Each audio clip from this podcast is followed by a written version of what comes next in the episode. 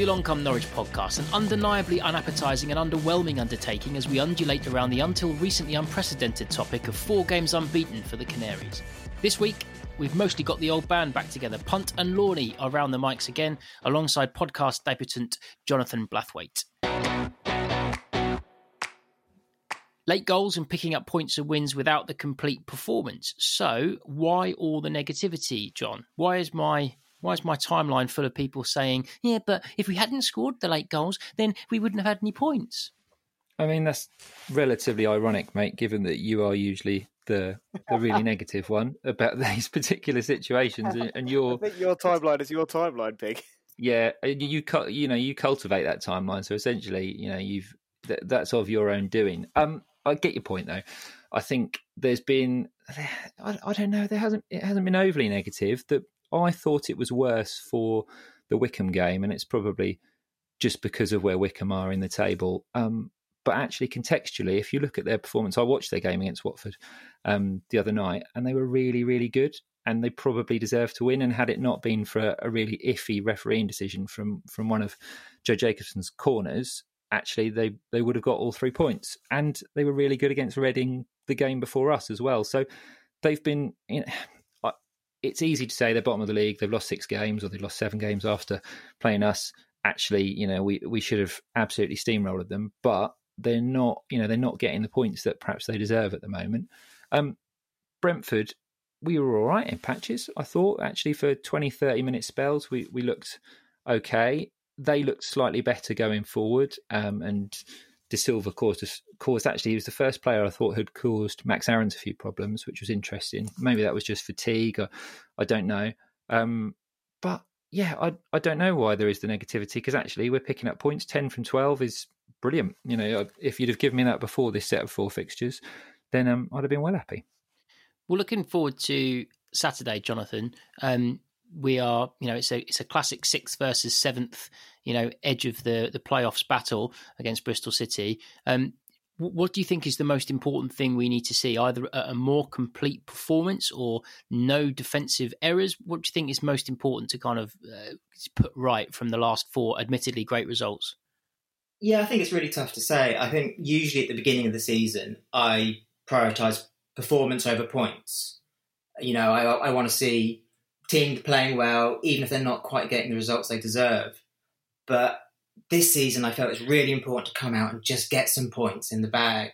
I think that's why the Huddersfield game was so important. I think at the time, Norwich played okay, and then they're a bit scrappy, but then they got got some points, and then it's starting to turn that that losing mentality from last season.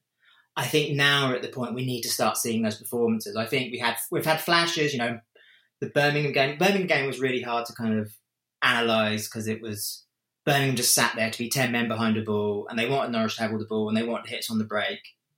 Where teams like Rotherham and Wycombe have tried to push Norwich, and that's been when Norwich have found it toughest. You know, Brentford did a little bit of both. They kind of pushed at times and they sat back at times. So I think what we need to see against Bristol City is just Norwich playing with some confidence and not looking scared. When that goal went in by Wycombe against Norwich, you could just see all the players collectively just they just all kind of slipped back into that losing mentality last season and they were just waiting for the other team to score. Against Brentford, when they got their goal, suddenly Norwich for about 10 15 minutes, they looked awful and they were just letting Brentford walk all over them. So I think we need to see a bit more resilience from Norwich at the moment. And Bristol City will attack and they will, you know, they're fancier. They're, they're a really good team. They're in you know, pretty good spell of form. They're going to see Norwich as a target, and so they're going to come for Norwich. I want to see Norwich be able to be a bit resolute and you don't worry every time that you know the opposition is passing around the outside the box or they're not kind of putting a bit of pressure on. You know, especially Grant Hanley at the moment. I want to see a bit more from him, like just being a bit more kind of dominant. I think Gibson's looked fine. I think, you know, like John said in the in the Brentford game, Norwich looked okay. You know, Brentford are a really good team, so I just want to see a bit more of that against Bristol City. Just kind of slowly easing the curve of performance upwards. You know, even if it might mean another draw or even you know worse comes to worse a loss. I don't think that would be the end of the world as long as we can see something what Norwich are trying to do at the moment. It seems to me like the team are starting to settle after the uh, transfer window. Bear in mind, we, we, we will only be a full week of it being in the rearview mirror by the time we kick off on on Saturday. Um, so so Lawn, with regards to the, the, you know the couple that have gone and, and those that have stayed, um, who are you looking to to really kick on uh, now that we feel that we've got a settled squad for at least the next you know three and a bit months? Well, I think Emmy and Todd are the two obvious ones there, and I think apart from maybe on Tuesday where Todd Cantwell was a bit hit and miss, I think they both are starting to sort of find their groove a little bit, and I think that to go back to your sort of first question about negativity and the performances and stuff, I think we are improving. We came out of what was a very disruptive end of season in terms of the performances, the results, and then the transfer window speculation. So to have, to be in the position we're in now, I think is testament to some really good coaching in terms of getting their mentality right.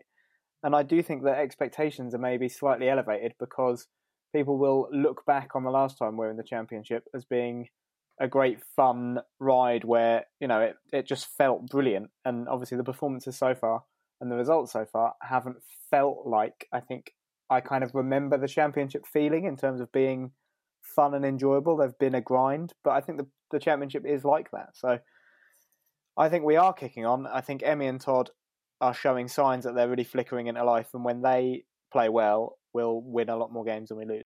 Yeah, so so punt into Saturday. What do you think is going to happen with regards to uh, line up formation?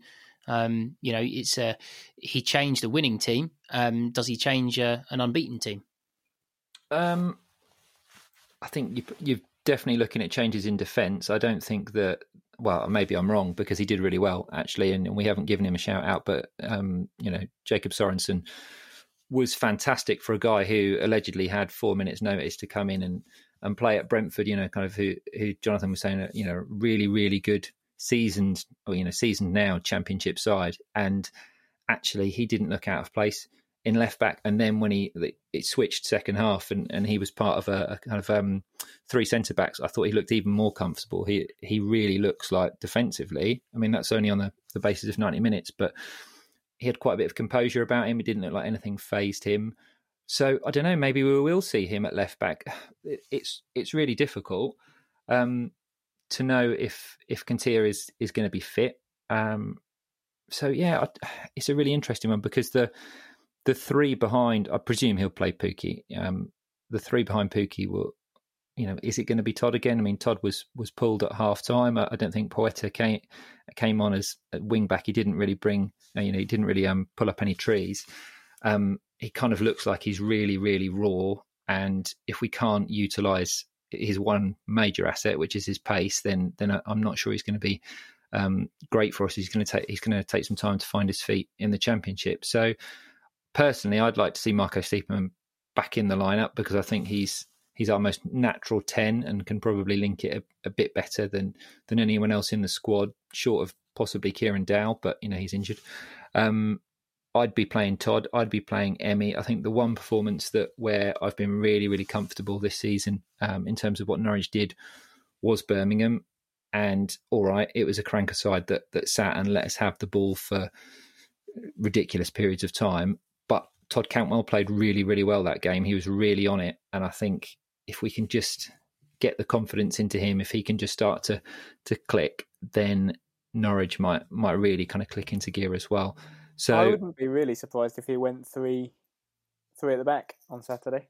Yeah, well, I think he might be forced to do that, um, which is is ridiculous when you've got um, two fit centre backs that you're, you're, then going to three centre backs. Um, but yeah, that that will be more out out of necessity than choice, won't it? Because it, sounds like Kanté isn't going to be fit for, for Saturday, and it kind of comes into we've in the listener questions of you know several people have asked us what would you do I don't know the answer to that at the moment. And I think it's a conundrum that Farke's going to have to work out because even if he does play three centre backs, I don't think Placheta is a naturally left sided wing back either, you know, and I think so. I don't know. It's interesting you mentioned Stiepermann though, because I'd completely forgotten until you said his name, but he obviously joined us as a left wing back. Well, so... I don't think he.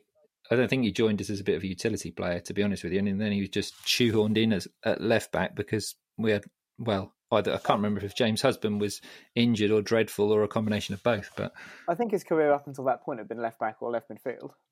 No, I think he was played super surprised when he moved into a ten.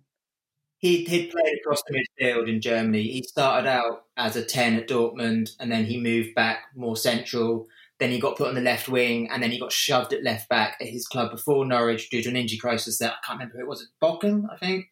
Yeah. Yeah. He got shoved there as a le- as emergency left back, and then he came in at Norwich. And Husband was supposed to be number one, and then he was James Husband, and then then Stiepermann was kind of shoved there, and he wasn't great there. I'm going to say he was all right, but he, when he went played as a ten, you suddenly thought, "Oh, this is the player that Norwich, you know, that saw and they knew from his days as a German youth international." I think when I think about what Farke's going to do on Saturday, he's a bit. Of a, I always think Farke's a bit of a safety first manager. And I don't think he's going to suddenly throw any massive curveballs. Like I'd love to see three at the back. I'd love to see Sorensen kind of with there with Hanley and Gibson. Um, you know, even Max Aarons as the left wing back and and Bali Mumba as the right wing back. But I think we'll see a back four. I think Aarons will go to left back. I think Bali will come in at right back, and then Sorensen might get into midfield. There might be a little look see if Skip needs a break. You know, he's a young guy. He hasn't played many games before. He suddenly played a lot of games in a very short space of time. He had those two England games as well. So I wouldn't be surprised if, you know, Skip's given a bit of a break. I think he's been playing really well, but I think he did look fatigued against Brentford and he just didn't have that energy shown in some other games. You know, Farke's never wanted to make big changes. You know, that's why Sonny Sorensen was at left back because he didn't want to shove two or three players around in different positions. And I can see him going, you know, they haven't had a huge amount of time to prepare for this game on Saturday. You know, they've training is you know really curtailed because of the way they've got to do Tuesday, Saturdays, Tuesday, Saturday. So if you know Aarons' first game for Norwich was at left back, I think, wasn't it, in the cup game? Yeah. So I wouldn't be surprised to see if suddenly Aarons was on the left and Bali was on the right. But you never know with Farke. Like he's usually got a few things up his sleeve, but I don't expect major overhauls. We, we we know that he's happy to throw youngsters in, um, and and he's he's happy to, to to kind of believe in people. I I, I do think that that this might be a, a, game too far for us in terms of keeping that run going. Um, but based on, I mean, you look at the, the squad that they've got. Um, you know, they've, they've got a they've lot got, of injury problems though. If you if you talk about that, you've got Alf, Alfie Mawson's Mawson's um, injured, Steven Sessegnon's injured, both long term. I think Weimann's also injured long term. So I think we're possibly playing them at quite a nice time. I think every club in the championship now really start to feel this schedule. I think it's really punishing at the moment. Mm. I think that's what happened to Xavi. You know, like he picked up this knock, and you're seeing it with a few players. Like just the energy levels from both teams on Tuesday, you could see at times, you know, heads were dropping. I think Tony went off with a knock, didn't he? And a few players are kind of huffing and puffing, and it's just, it's you know, Tuesday, Saturday, Tuesday, Saturday, Tuesday, Saturday. It's it's a rough schedule, and Norwich are going to have to use the squad. And Farke hasn't always been a big squad guy. You know, he has his eleven, and he likes to keep it as solid as possible. So it's going to be a real test of his kind of mentality of changing winning teams, etc. Then they've had a they've had a, a, day less prep than us as well. Um, what what with them playing last night, um, we were recording this on, on Thursday. Uh, it's interesting to see. You know, you've got you've got the likes of Chris Martin and, and Nakhi Wells and Chris Brunt all coming on as substitutes. Um, that, that, was what I was talking about with regards to the squad. Yes, you, are right. Saturday, Tuesday is difficult, and um, and also they, have got some injuries. But I mean, they, they are very, very strong um, championship pedigree names to be to be pulling off the bench in, in to try and kind of rescue a point. Um, but and also the fact that they haven't won in four. Uh, um, it just feels very much like we're we're they're going to be going all out to, to, to try and to try and arrest that that kind of recent slide after a really good start. So, um, yeah, it's it's going to be an interesting one. It's the first it's the first game I'm going into um, for for a few games now, thinking that that it's the first time we might really start to see the Saturday Tuesday element kind of be a bit bit much for us. But I, I still do think, similar to what to what Rivo was saying last week, I, I do think we are also we, this team and the way they've been playing. Not that much more is going to need to click uh, to to give someone a, a, four or five goal thrashing. Um, because even in the games where, yes, admittedly the performances haven't been perfect in terms of cutting out really clear cut chances, the Wycombe game, we still had an enormous amount of possession, and even the Brentford game. Sorry, uh, yes, I did mean the Brentford game. Um, we were uh, there were a number of opportunities that okay the pass wasn't 100% right and and and it went just behind someone or we weren't in a position to quite carve it out but we were in and around the right spaces to create fantastic opportunities where you've seen goals come from kind of two passes away regularly in the last couple of years with the way that, that Farke plays with this team that that I I don't know I I, I can't help but think that that we it, this might be one of those games where you worry a bit about how's he going to shift it and how's he going to kind of cater for for a couple of forced changes. Um, and actually, we're we're three and up after half an hour, and and and it's more of a comfy game. Um, so it's you know it's the championship as you say. It's it's very very hard to very very hard to call. Um, look, looking a bit further forward, um, after the, the start that we've had, uh, and after you know the particularly in the, the, last kind of four games and, and the resilience that we've shown, are any of you guys starting to revise in any way your your opinions of, of either high how high or how low you have set your your sights? What about you, Punt? Are you are you feeling more bullish about finishing eighth now than you were, or, or do you think it might be even higher? Um, I th- I predicted we'd finish fourth at the start of the season in our, our written preview for the oh, season. I, I, I, think we went we we settled for eighth as a as a kind of par, didn't we, on that first yeah. pod? And I think you know, it's incredibly difficult for any relegated team to to come down and and then you know go up top two. It just doesn't happen with any kind of regularity, and you know they don't usually get promoted either. Um, but at the same time, I've looked at this league, and it, it looks to me like this is the most competitive championship that that is going to be for some time, or there's going to be for some time. It's just everyone's beating everyone, and I, know that's a cliche in the championship anyway. But usually, there's a te- you know there's there's teams that kind of start to rise to the top. Um, it's still really early days. I, I can't see Reading maintaining it. I think their their form will return to to perhaps what it has been in previous seasons, and you know, it's then it's for anyone. So it might not even be that you need to do the, you know, you need to to grind out these two points per game average. It might be slightly less than that that that will get you um, either you know to go up as champions or or automatic promotion. So yeah, I, I am kind of kind of optimistic because we haven't clicked yet and we've continued to pick up points. So when we do click, and I think we will, then sky's the limit. Really, it, it's just for me, it's about uh, we need to start scoring goals now. Um, the real positive of uh, coming back to the championship actually is how relatively solid I think we've looked at the back. We haven't really conceded many goals through set pieces. The goals that we've conceded are still through individual errors. So if we can kind of sort that out, and I, I, all right, people will say that we've been trying to sort that out for two, three years, but that's the only thing that's keeping us from being a, a really, really good championship side that, that could run away with the league. That's an interesting point you make about scoring goals because it was actually a little quirk that I noticed when looking at the table to to see um, how last night's game had, had affected things. Um, and uh, goals is actually something where there doesn't actually seem to be that many of them about. It's Blackburn mm. are the only ones you could really describe as free scoring. Um, you know, even Reading, they're six points clear at the top, having won seven from eight, and, and they've still only got 15 goals. You know, so they're not. It's not actually like they are. They're winning by by miles when, when they are winning. They've, they've got a good defensive record, which is which is what's what's doing it for them at the moment. But there aren't that many teams even in double figures. So you know we we are. Um, I don't think we're alone in in it maybe being a cagier restart, as in restart to this season. Maybe that's to do with the the, type, the, the slight lack of intensity or a lower intensity because of the lack of fans, which I, certainly still see. It, it feels less preseason friendly like than some of the stuff we saw to play out the last season. And I don't just mean the Norwich games. I mean, I mean we looked like we were pre, pre, pre, pre, well, pre-pubescent, let alone pre-season um, at the end of the last season. But I mean, just all football generally was a bit stale at the end of last season.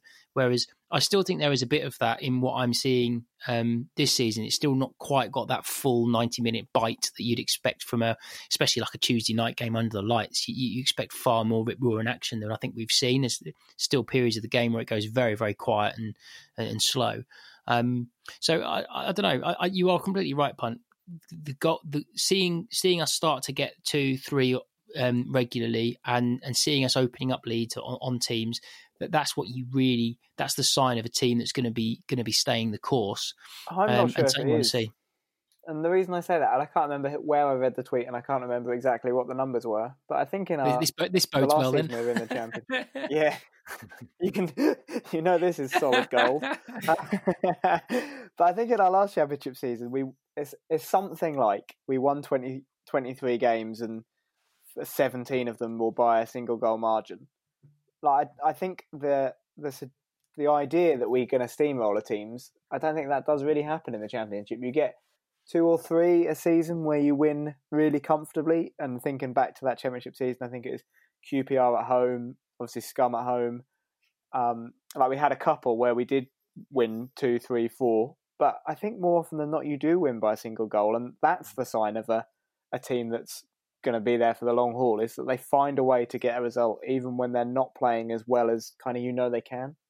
Well, that's what that's what the last four games have been. I mean, they have been uh, you know late goals and and not complete performances, but but showing glimpses of, of what of how unplayable we can be when, when we're really really ticking. I I don't I'm not 100 percent sure that Emi is is completely fit. I, I, he is not moving with the speed um, that we are used to seeing him. You know, dribbling on the ball. Um, the speed that he shifts play. He's he's playing some nice little touches and nice passes as and when you know throughout the games, but just the pace with which he's doing everything to me seems to be a bit slower than a fully a fully fledged Emmy. So I think he he is still growing into the season. Um, and and as you as you already said, punt Todd, Todd was a bit off it on on Tuesday. So um, I, I, remain I remain very confident that we are going to be um, roughly where we are now. I, th- I think we will we, we will be within a win or so of the playoffs, or within a couple of wins or so of automatic for most of the season, because of the strength of our squad and because of the experience of the coaching staff at this level, should be able to guide us through it through, through this season through season well. You know, one thing if you if you did want to be a little bit negative, um, you could point out that the only team we have so far played um, above us beat us um, and and then anyone that we have played so far is is below us. But you know, it is still very early days, and there's a lot of flux in the table. So so so, Jonathan, I think it's time to to, to put your first Along Come Norwich pod prediction out for everyone. What, what will the score be um, at Ashton Gate on on Saturday? Oh, it's such a hard game to call. Like I think both Norwich and, Bur- and Bristol are a bit finding their way. Bristol started, you know, had, had, had some good performances, had some ropey performances I, I really, I, I do kind of agree with what you said about Norwich could start to really click and start to blow people away. Like, what? No one's taken more shots in the league than Norwich. No one's had higher possession in the league than Norwich. These aren't, you know, the greatest metrics in the world, but they they mean something. You know, Norwich are getting up the pitch, they're getting the ball, and they're kind of they're making the shots. So if you do that, then you you know you start to win games and score goals. You know, you saw like Kenny McLean's shot against Brentford was awful, but it went in because they take the shots. So I think they could do something against Bristol. And I, you know, I'm not usually a particularly optimistic person with predictions, but I think I think Norwich could get a win here. I think it'll be tight. I think again it would be a one 0 a two one, that kind of thing. But I think you're looking at a one one two one. I think either of those, you know, to Norwich win because I think Bristol flat to deceive a little bit at times. I think so far this season. I think they they've got a new manager. He's putting a new way in. So and Bristol City are always a bit kind of flaky, aren't they? You know, everyone kind of goes, "Well, Bristol City, they're going to be there or thereabouts," and then they never really end up being there. So they seem like a really streaky team to me. Like they're either on mm. a twelve-game winning run or on a twelve-game losing run. There's no sort of up and down. Yeah, no, I really agree with that. Like, and they're not a team up. I must admit, I haven't paid a huge amount of attention to what's happened since um, the end of last season with Bristol. Kind of, they're always one of those teams you go like, "Oh, is he there now?" You know, and I saw they had Weimann. I was like, "Oh, I don't." And Chris Martin, I did not know Chris Martin was there until like the other day. I was like, "Oh, yeah, that's where he's gone. So, and Nakhi Wells, they've got all these kind of classic championship players who, you know, can do it on the championship. But there's a reason why a lot of those guys have never made it to the Premier League because they're just always a little floating, a little bit under. But, you know, they're, they're, they're in the top 10 Bristol City because that's where they live. And so it will be a tough game, but I think Norwich have got enough. I think I'm really hoping we see kind of a Norwich striker put in a really good performance. I think that's the thing we just haven't seen this season. Like Pukki's putting a little bit here and there, Hugill's putting a little bit there here and there, but we just haven't seen 90 minutes from a Norwich striker and you go like, yes, that's that looks like a guy who's going to score, you know, even 15 goals in this league. So I think that's what we if we get that, then no one's going to be able to re- everyone's going to find it hard against Norwich. And I think that's what I'd like to see and I'd like to see, you know, a couple of goals and as I said, like I think Norwich's defence is all right. Like I don't think there's any huge problems there at the moment. I think everyone kind of went to the season going like, "Oh, our attack's great, but our defence is rubbish." I think what we've seen so far this season is an attack that's struggling to click. They're getting shots away, but they're not the greatest chances ever. But we looked pretty good at the back, actually. Like Ben Gibson, I think has been brilliant, and I hope that continues. And I think Norwich can get a get a win on Saturday because just things seem to be basically Norwich's luck is untouchable at the moment. They're throwing dice and they're getting six every time. And so if we can keep doing that, we'll just keep winning games. So I think that's just going to continue. Punt, what are you saying? Pin your, ne- pin your colours to the mast in terms of a scoreline? Um, well, I think it's really interesting what Jonathan said about, you know, we need a striker to click and to kind of get into a run of form. And I think that comes back to something that I was I was trying to say and probably not, you know, saying it very well earlier is I'd really like Sounds Stiepermann like to start. And I'd really like Marco Stiepermann to start playing games purely because I think him and Pukki that they're just so intrinsically linked to be able to play well together. And I think if Stiepermann goes in behind Pukki with regularity, I think we'll start to see somewhere near the Teemu Pukki of 18 19, and we'll start to see goals from Teemu Pukki, which is really what we need to kick on now. So if we do that, um, if we maybe try and shoehorn Mario Vrancic into a, a, two in front of the defence, which I know isn't a particularly popular option with a lot of fans, but I think might have some merit. Um, I think we could go there and win. I'll, I'll go for a 2 1 Norwich win. Okay, and you, Lornos?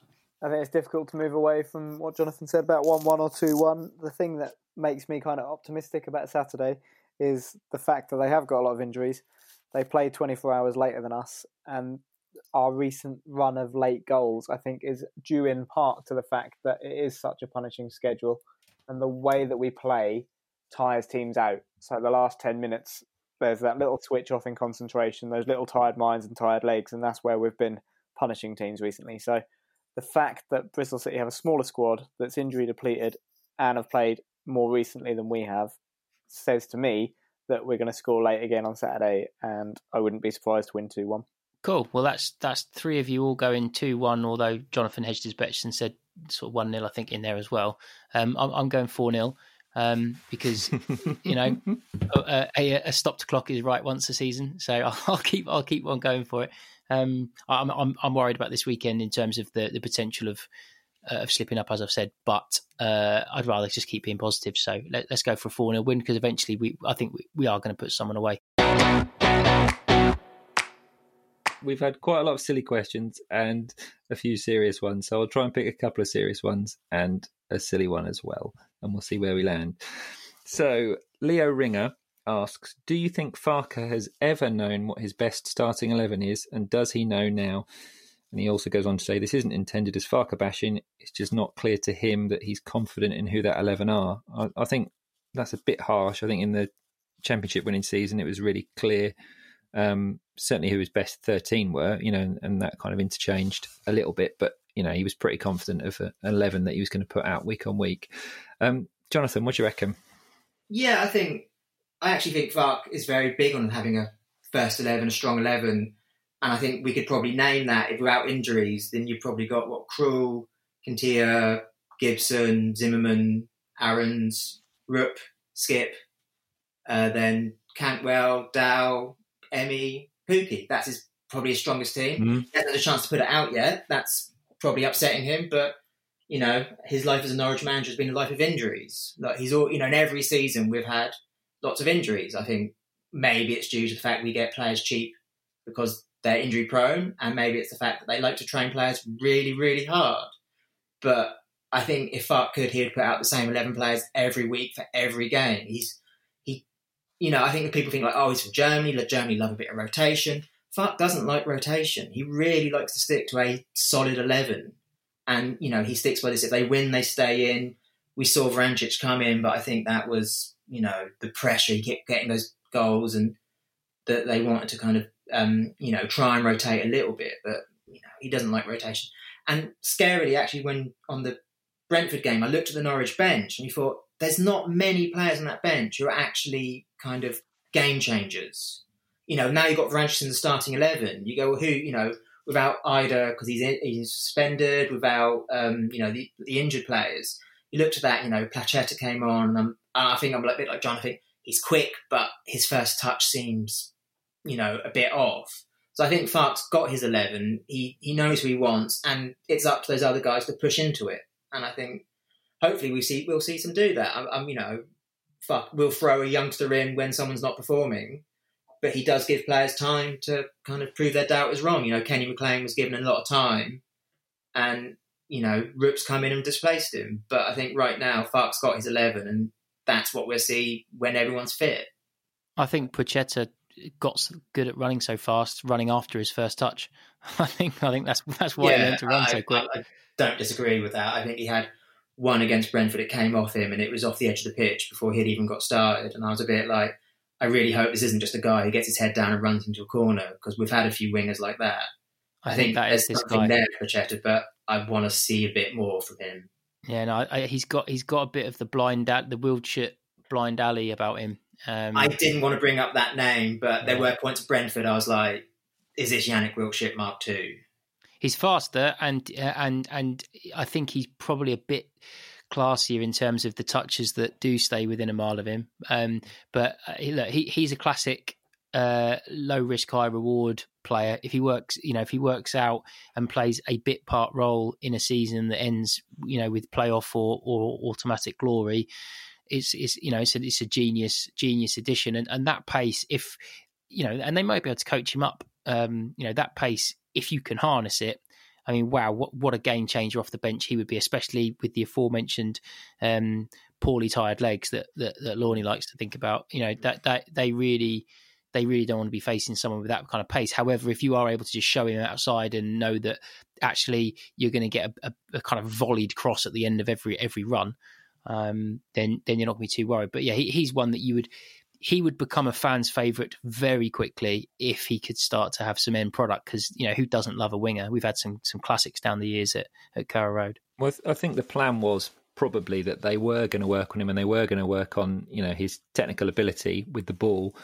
But he's just kind of been forced into action, probably as more of a frontline option because of Onel Hernandez's injury. You'd have you'd have looked at it at the start of the season and said your frontline options were more than likely Hernandez, Dow slash Stiepermann, and then Emi slash Todd, and, and Poeta wouldn't have really been anywhere near it as a starter. And you know he'd have, you know, they'd have been working on him at, at the field, you know, kind of uh, on the training pitch and, and trying to get him somewhere near um, the player that we need him to be in the championship. So it's it's going to be interesting for him um, because he's going to have to develop in games rather than you know kind of them working on him in the training pitch.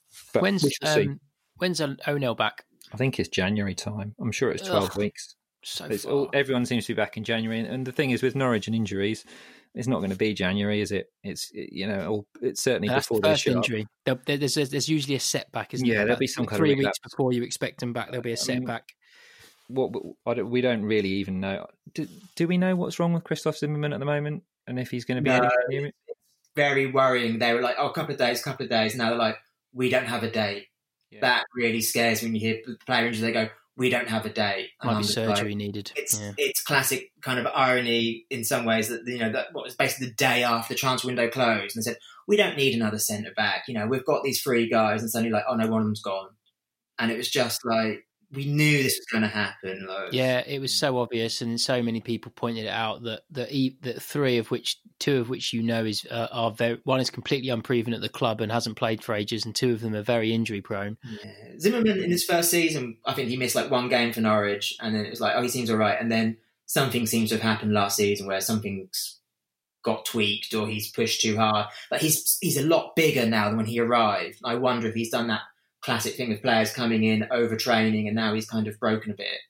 I really hope he can get back to where he was because he could be a great defender, but I do worry that he's bulked up a bit too much, or just something's gone wrong with the training with him Mm. because it's really worrying. This oh, we don't know. I'm not going to put a date on it. It's just oh, it, it- there's a fear that that, that that's going to rumble on till January, and then he's going to suddenly, you know, like last season, he was injured, he needed a break, but they couldn't give him a break because they needed to push him back into the team, and he came back against West Ham, and you could see he wasn't fit, and then oh look, he's injured, and it's yeah, it's kind of by not having the cover, you then risk worsening the injuries to the players you've got. But you know, I'm sure we're all looking forward to Tettey at centre back again. Yeah, it follows a similar follows a similar pattern, doesn't it? It's uh, uh, have we got enough? Oh yeah, definitely got enough. Oh, we're overstocked if everything. Oh, that one's gone. Ah, that one's gone as well. Oh, Tettey.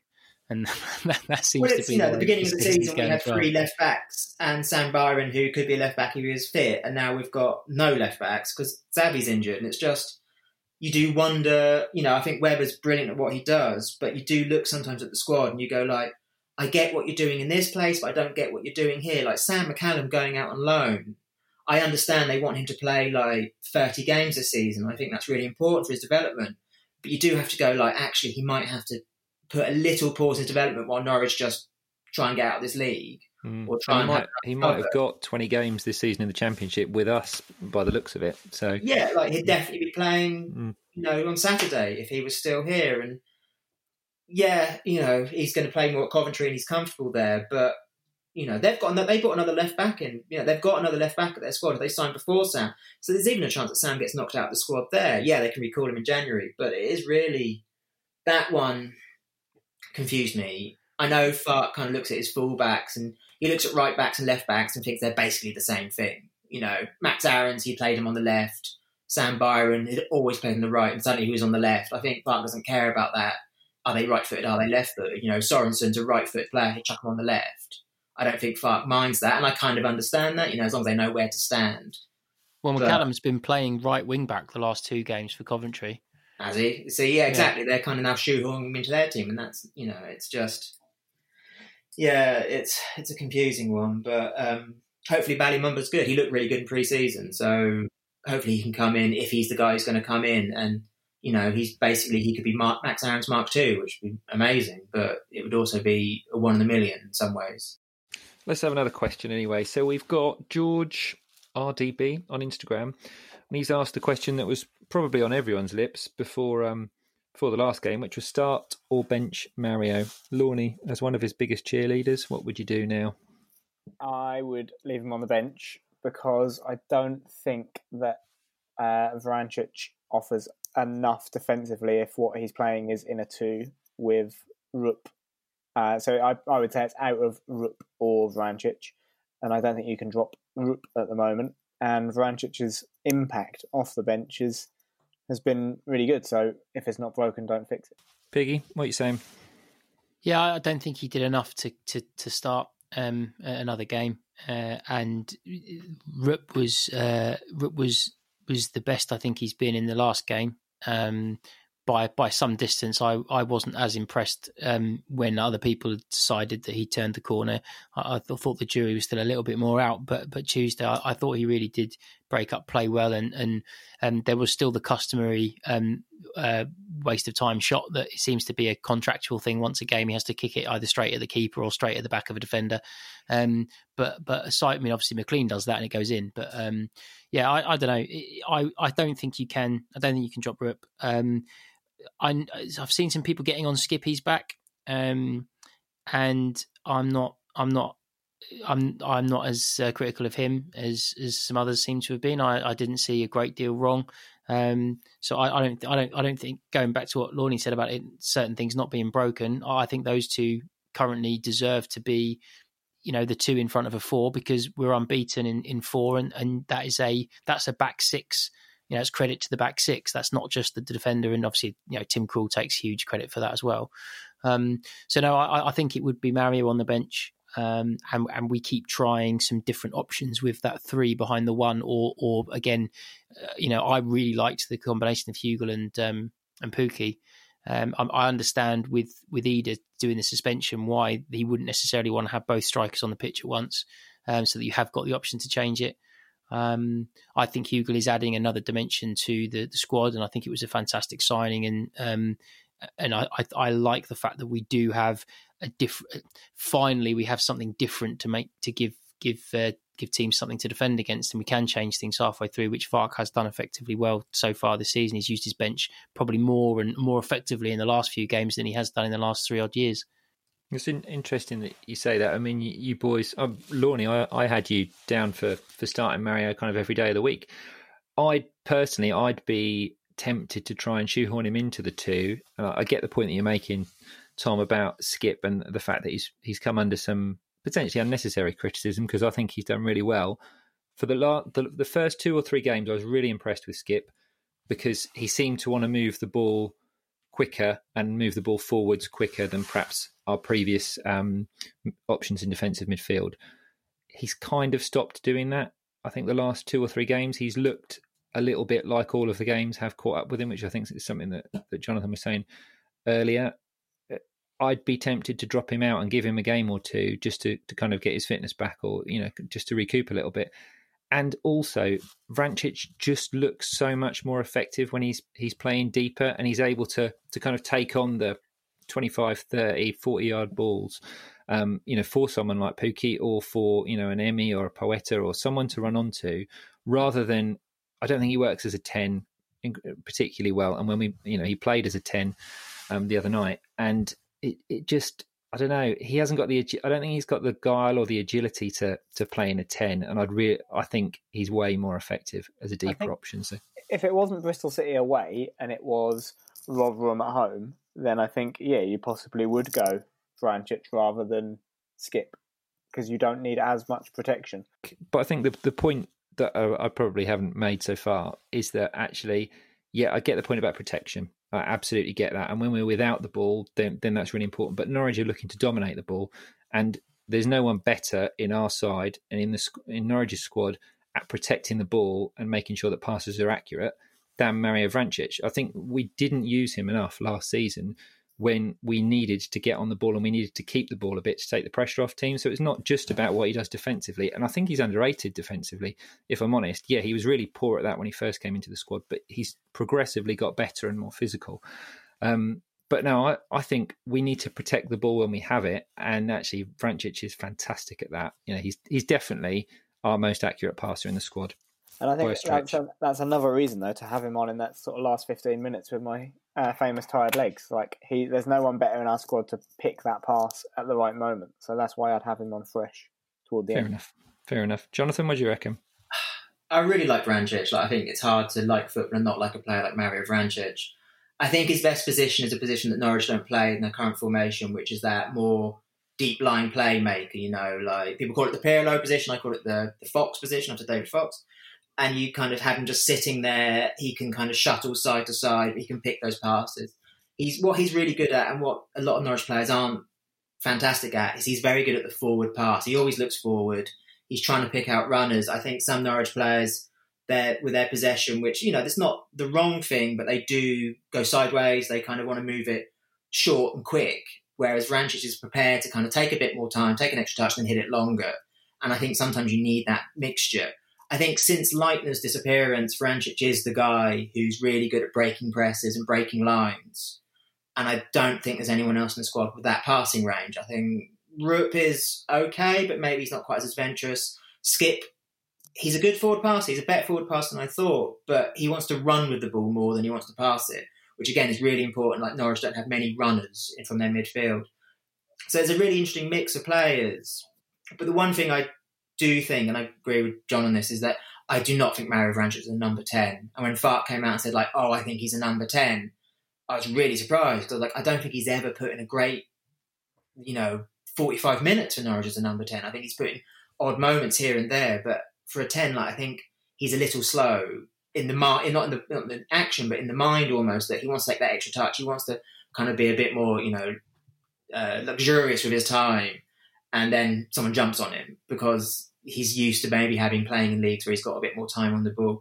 I think as he's got older, you kind of want to move him back down the pitch because he's maybe he's not running around as fast anymore. He's not quite got the energy or the athleticism of some of the other Norwich players. But I'd have him on the bench. I think he's a great bench option. You know, he's one of those guys, like I was saying, Brentford, we didn't have those game changers on the bench. He's a game changer. He can come on and, like, this is something new, the option to deal with. So I would bench him. But it's really harsh because I think he's a really talented player. He's a really nice player to watch, and I, and I know Norwich fans really like him. So you want to see him play as much as possible, but maybe it doesn't really suit the team. But at the moment, who is that number ten? Like, I'm not a massive Stiepermann fan. I think he had a great moment, but I don't think we've seen much from him from you know almost a year now. He does have a good kind of understanding with Pukki, but it's really hard to know who plays in that ten while Kieran Dowell's injured, and you know while Hernandez is injured as well because you haven't really got the players in the wing to push in the middle now. So it, it, it's a real mix. So if he's if he's there, I'm not I'm not upset, but I'd like to see him on the bench and then to come on to punish teams late on. Just score free kicks, you know. Just bring him on, score a couple of free kicks, get him off. All right, we'll have one more. So this is a Halloween themed question, and Phil, the dice mechanic, or at the dice mechanic on Twitter, asks, "What's scarier, Hanley and Gibson screaming in your face, the mayor blasting the ball at your nuts, or watching Todd or Emi do fancy flicks near our own penalty box?" Tom. Hanley and Gibson. I, I don't want to take on those two uh, or have them tell me off. I, I think I would uh, run away and, and cry. Um, um, I've met met Mr. Hanley, not not had the pleasure of meeting uh, Mr. Gibson. Hanley is a big lad with a yeah. big head, um, and I wouldn't want to get on the wrong side of him. Jonathan, what do you reckon? Yeah, I have to agree with Hanley and Gibson. Like, I, I, you know, there's something about a nice kind of British centre back partnership, just sh- who were just going around shouting at people. And I think we have missed that mm. at Norwich for a while. And to have those two, you know, just yeah, just pointing and shouting at people has been really nice to see. And Gibson's so proactive at going for the ball and going at, um, and have you know he was shouting so much at players against Brentford. It's really nice to see. But so, but I wouldn't want them shouting at me. I think Kenny McLean taking a shot is going to miss, isn't he? So there's no fear there. It depends what he's aiming at. If he's aiming at someone else, he might hit you. But no, I, I, I think I think that what that's great with, with Gibson is is he's so early in his Norwich career. But if if you were to if you were to come completely cold and watch the performances where he's he's been playing in a Norwich shirt so far this season, and you basically had no prior knowledge of how many appearances anyone's made. You he, he plays like a talisman who has been here and has had the crowd singing his name for, for ten years. Like the, the the commitment and the all action. You know, he he is like an early nineties, late eighties style. Although with with the, with the, he's got a lot of quality. I mean, he can take the ball out of the air really nicely. He, he did that a couple of times on Tuesday.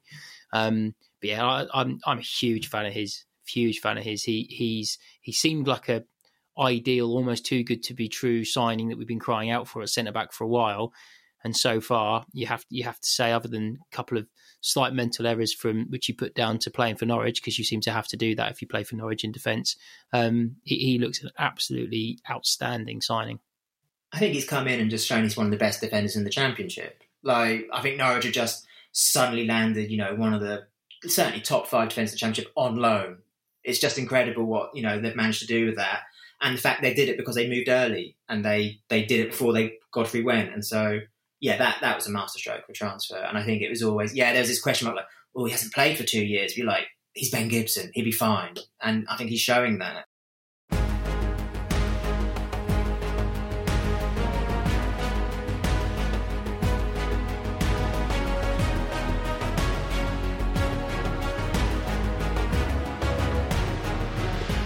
It's time for the Long Come Norwich quiz. Um, it's very, very simple. Uh, Lawny, in case you've forgotten, you've got a minute to answer six questions. Um, in honour of uh, Lawny being back uh, on the pod for the first time in a while, we have got uh, two uh, ground questions because that is obviously Lawny's specialist subject. He likes to tell everyone, and obviously he'll immediately start going, "Oh no, well it has to be a particular county of the UK uh, in a particular time period." But um, that is that's what the that's what everyone's going to have in their questions today. So, Jonathan, as our debutant, you will go first. Um, Punt, you will do the time because you're very kind like that. I trust you to be fair. Okay, well, that's misplaced. Um, your time, Jonathan, starts now. Which team is known as the Cod Army?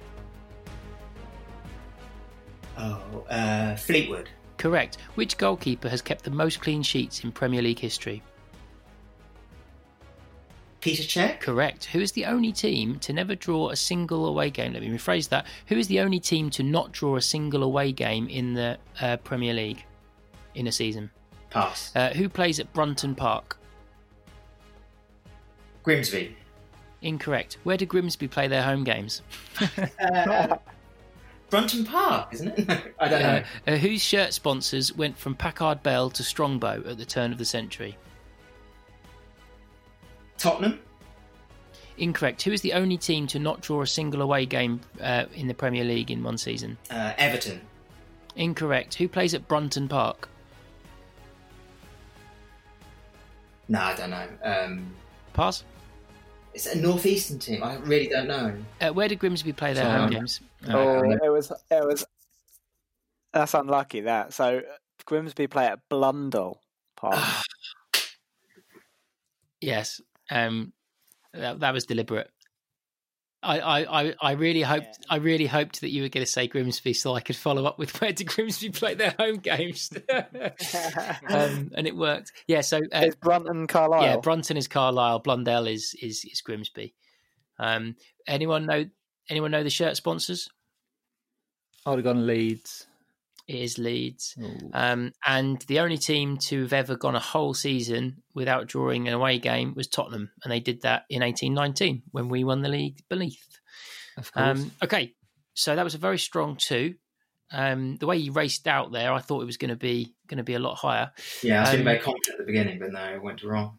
Uh, Lawny, you've got two to try and draw with, or three to take the lead, and your time begins now. Which team are known as the Railwaymen? Crewe Alexandra. Correct. Which British team has won the European Cup more times than its own domestic top league? Um, Nottingham Forest. Correct. Who plays at the Kirklees Stadium? Oh now gone past. Uh, which team has spent the most seasons in Serie A? Uh, AC Milan. Incorrect. Where do Exeter play their home games? St James's Park.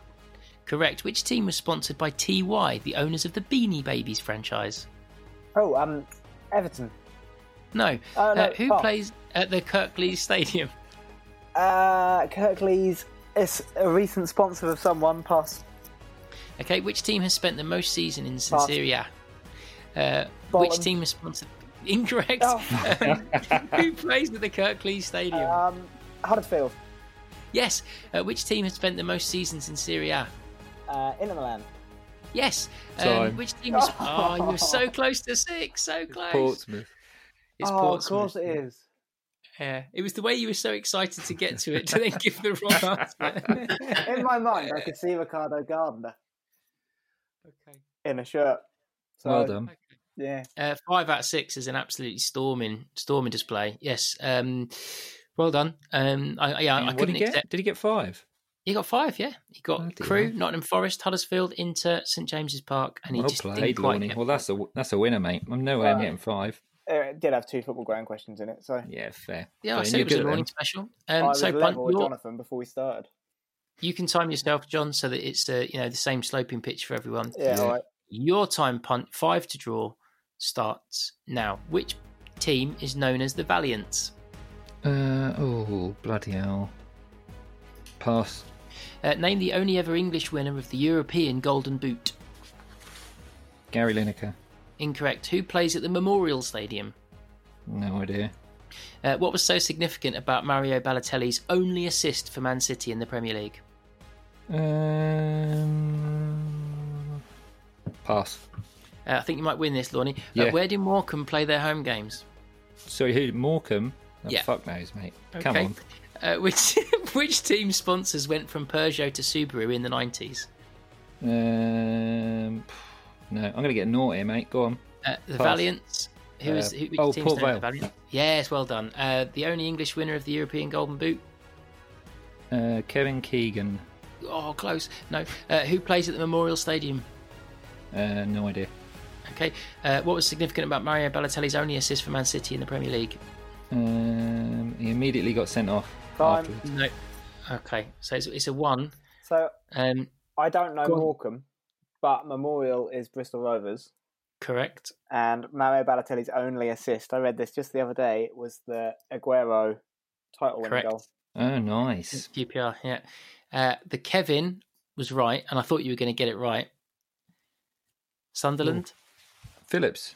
Correct. Ah, Phil Um, of course. yeah, and so Morecambe. uh, Do you know Morecambe, Jonathan? Is it the Mazuma? It's the Globe Arena, Oh, of apparently. course. I think Um, it, like, now Jonathan said Mazuma. I think it was that until recently. It's one of those ones that has changed sponsorship a few times.